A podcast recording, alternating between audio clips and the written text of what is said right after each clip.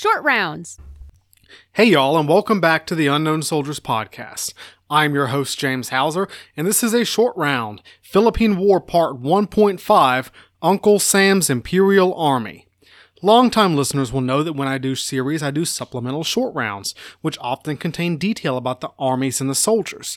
Well, today's short round is one of those, a Philippine War supplemental that is important enough that I'm just calling it Philippine War Part 1.5.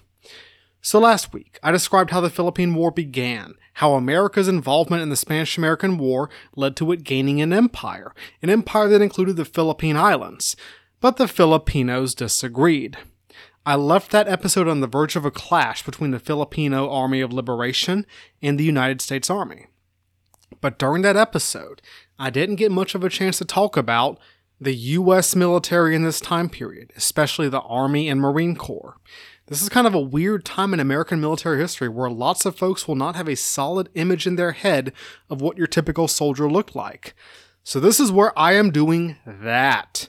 We're going to go into organization, leadership, weapons, uniform, food, and of course, culture. So let's meet the force America sent to conquer the Philippines, the United States' Army for Empire.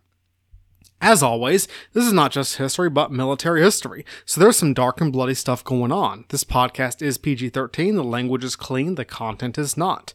All my sources will be posted on my website in the big Philippine Wars source post at unknownsoldierspodcast.com, so if you want to fact check me, feel free to do so. Finally, any errors, mispronunciations, or mistakes are my own.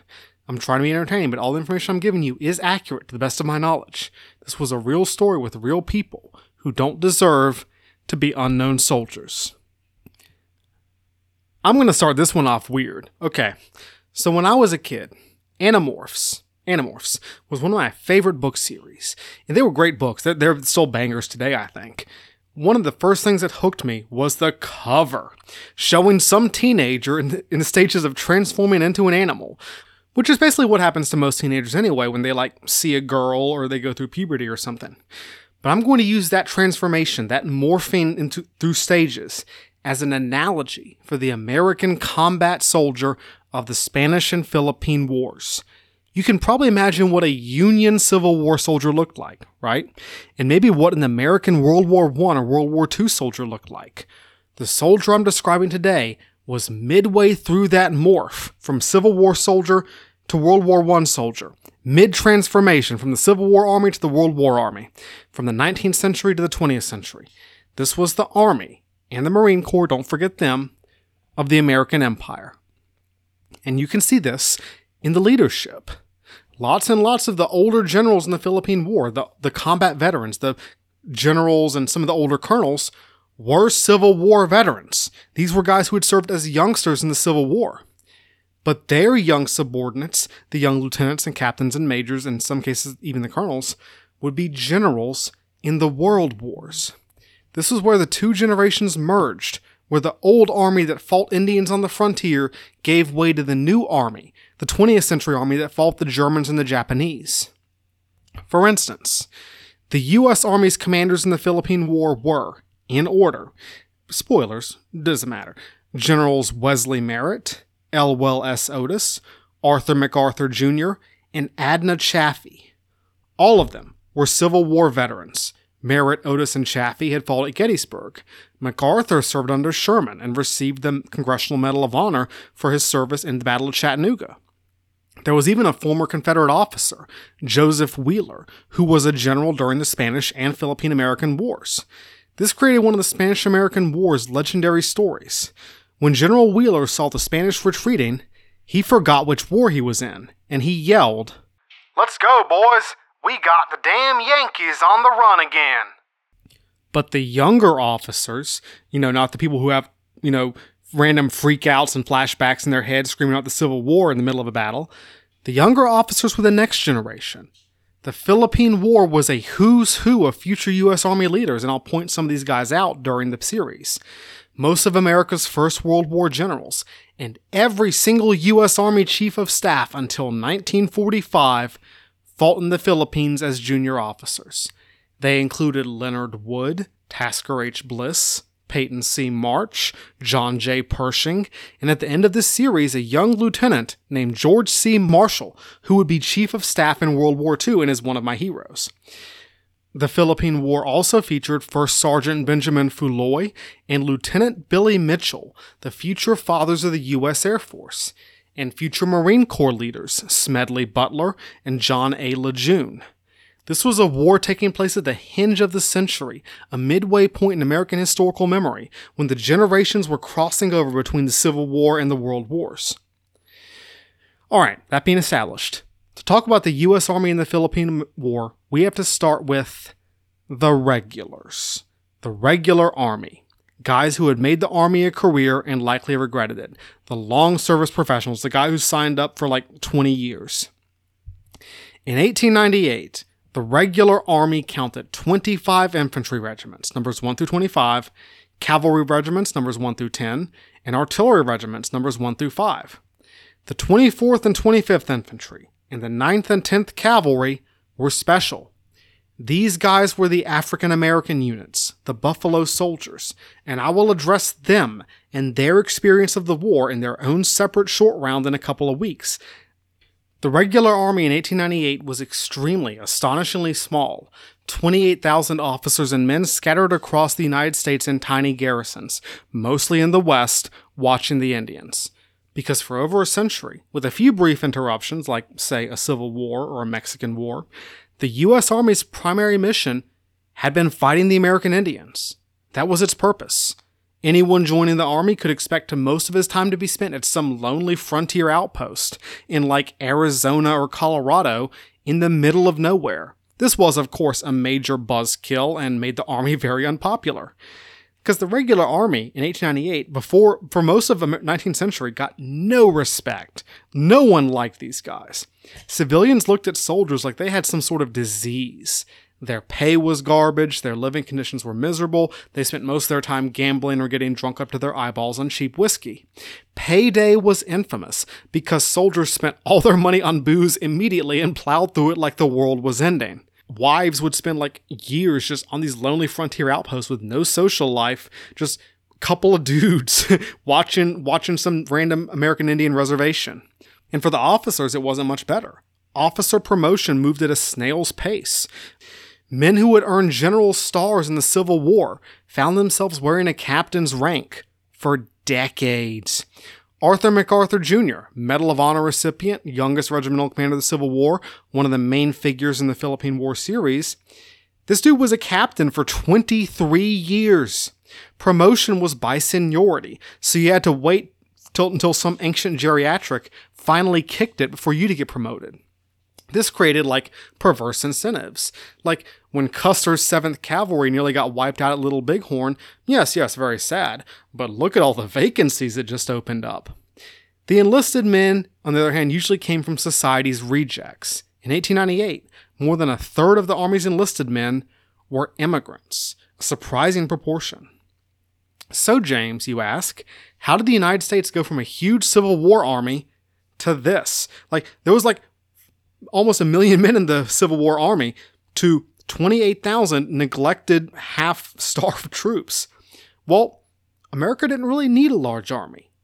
For what? Fighting a couple hundred Apache? What was Canada going to do? Shoot maple syrup at us? There was no real fear of foreign invasion. There was no real internal enemy. What was the army even for?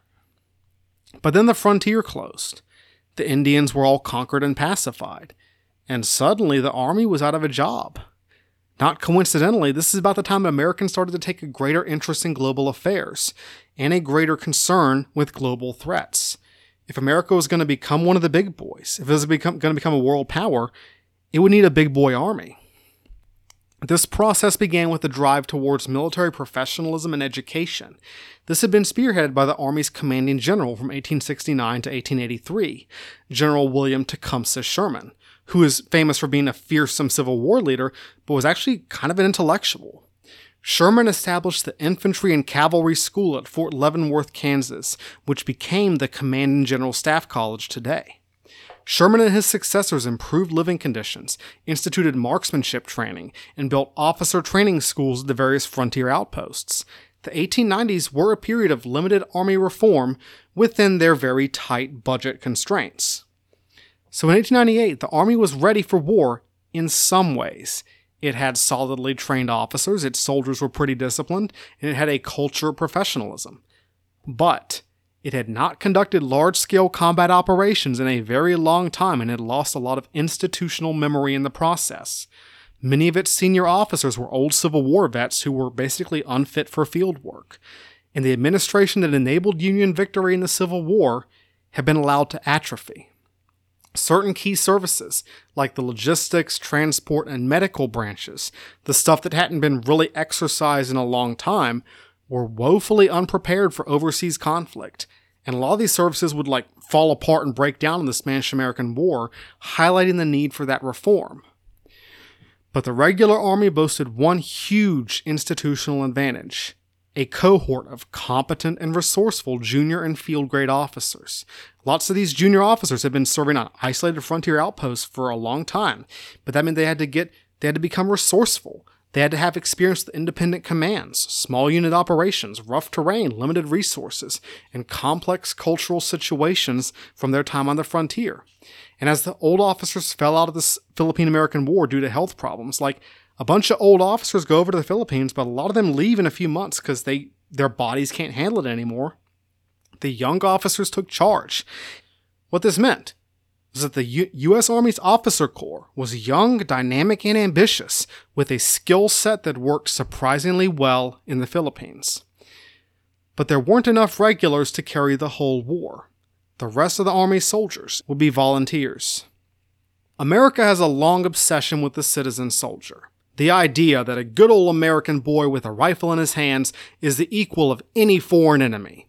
And for most of American history up to this point, the citizen soldier provided the manpower in any large scale war, like the regular army was the small corps in peacetime, but in wartime, the volunteers came out and filled in the bulk of the army.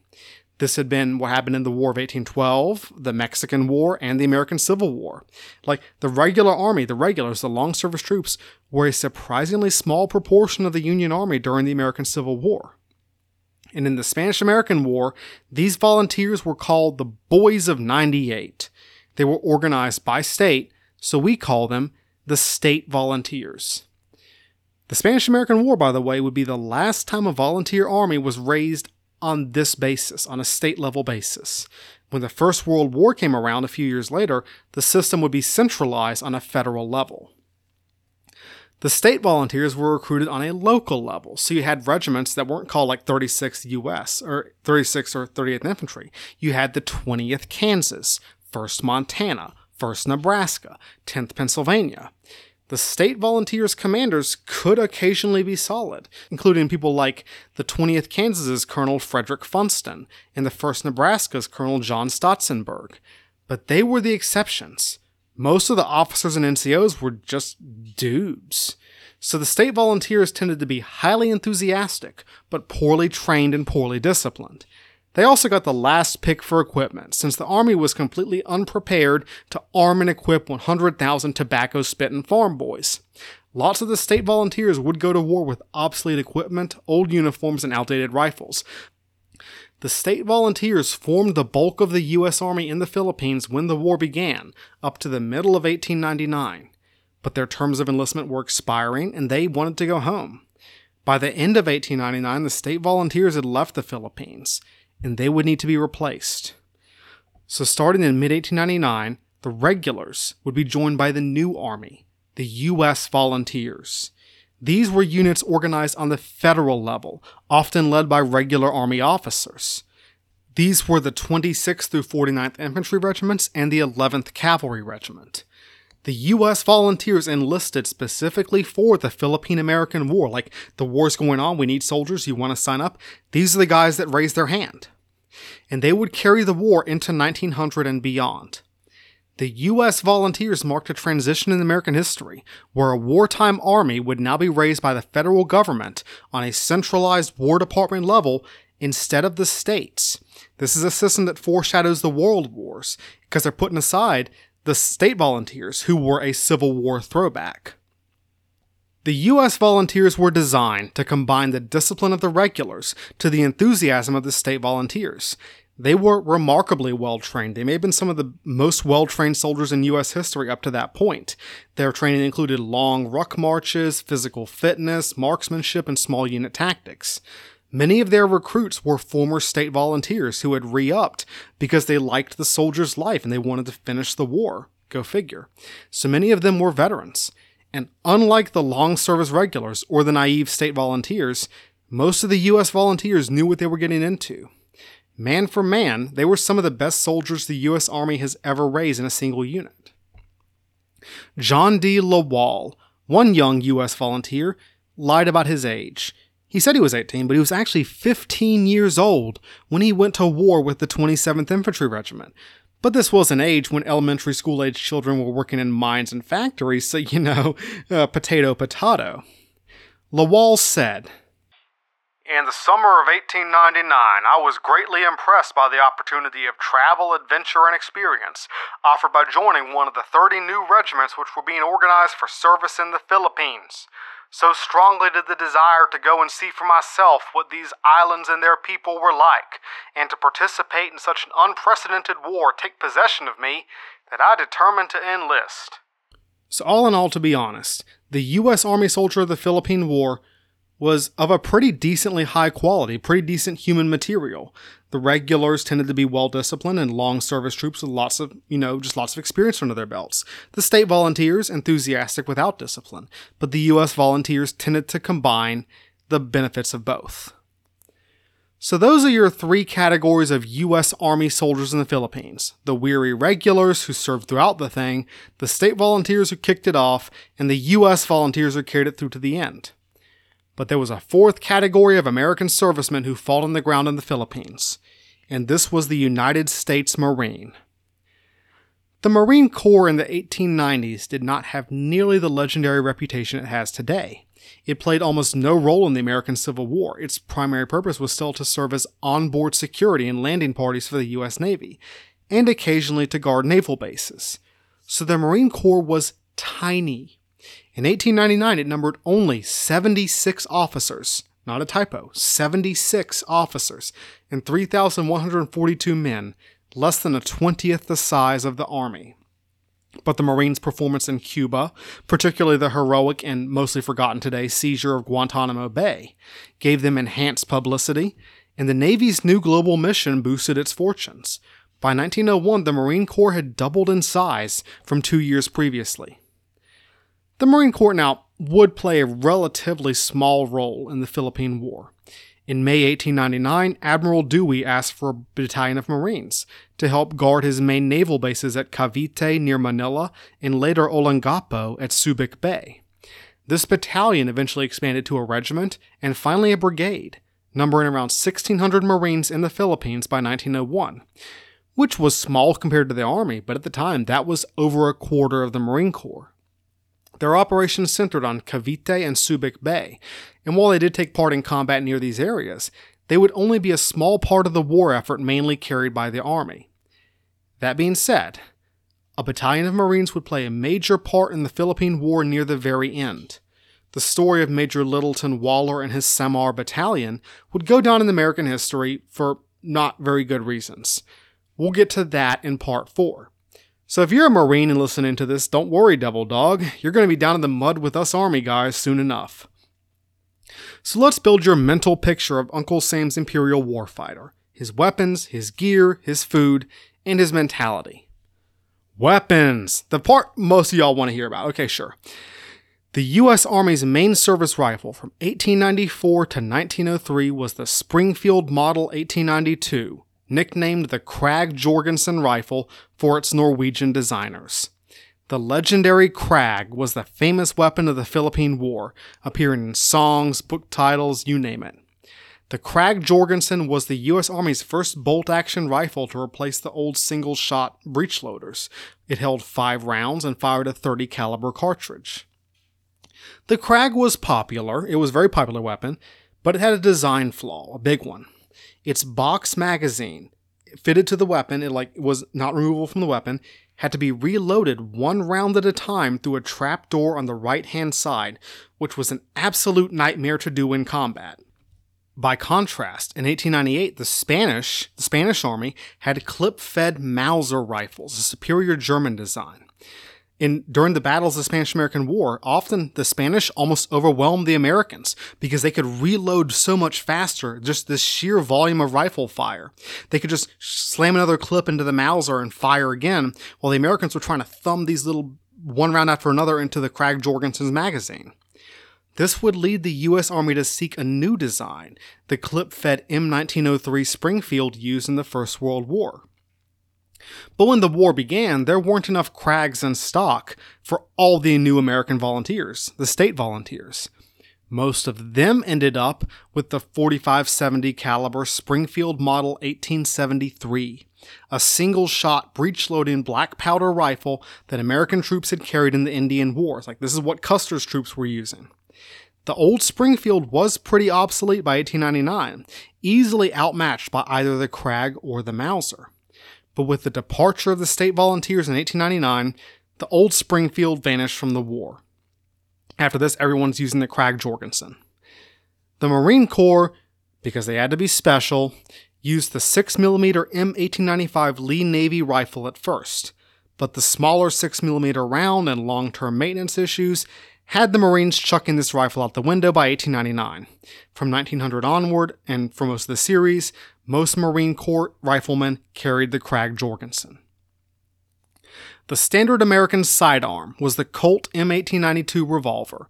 It worked just fine until the Army had to fight the Moros in the southern Philippines. We'll talk about that when we get there. That's the whole legacy of the M1911 Colt 45. A number of shotguns also saw use in the war, usually the Model 1897 trench gun of later First World War fame.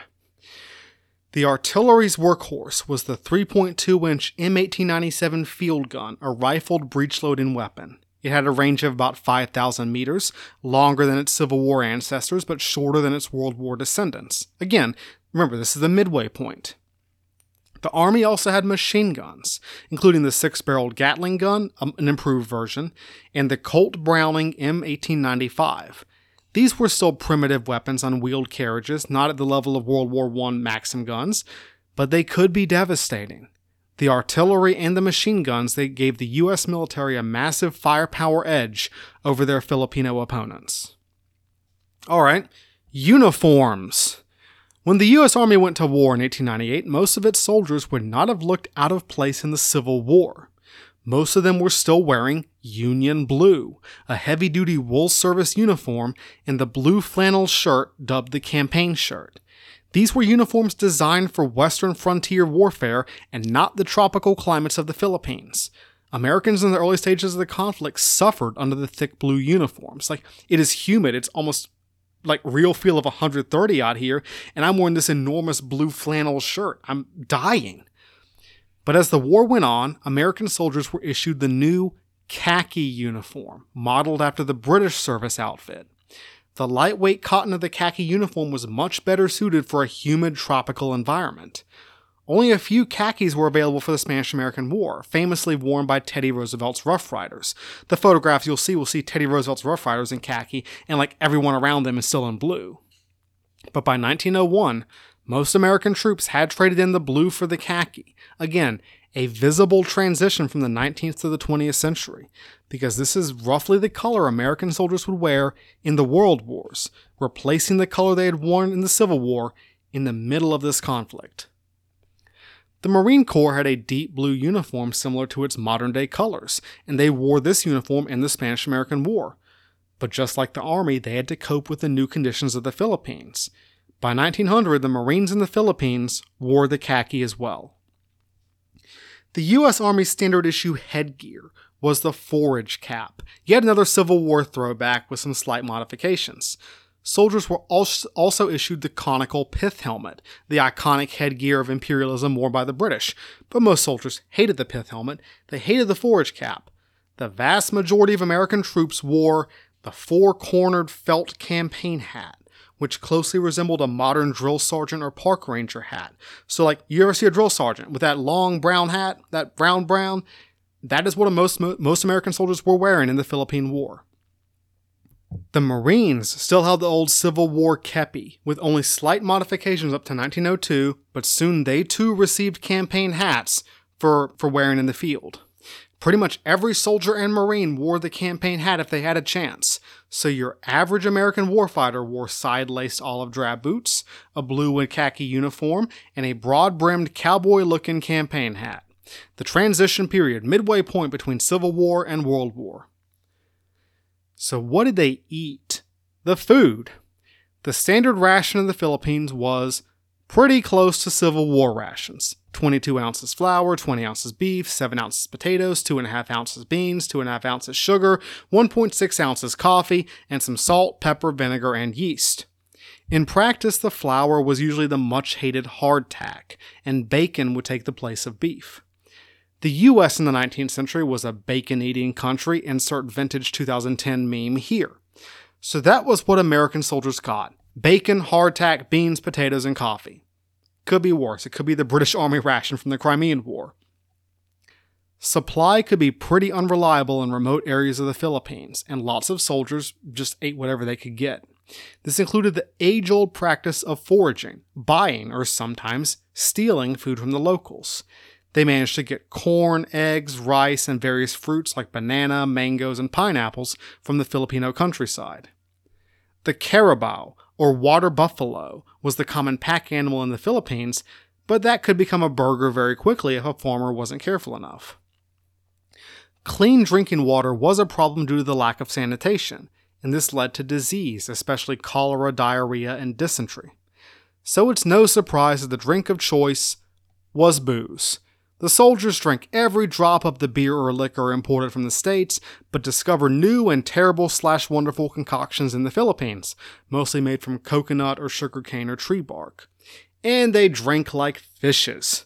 Never bet against a soldier's ability to find or consume alcohol in any situation whatsoever. So, what did they think about all of this? Most American servicemen weren't particularly fond of the Philippine American War, they didn't really believe in its motivations. They didn't really believe in the imperialist rhetoric or benevolent assimilation. Especially since they had met the Filipinos and didn't really like them and didn't really consider them worth liberating. But Americans may not like fighting nasty wars, but they like losing nasty wars even less. Uh, the soldiers would spend a lot of time wondering if the war was right, if the war was worth it. Lots of soldiers would write letters home saying, This war sucks. This is stupid. Why are we even here?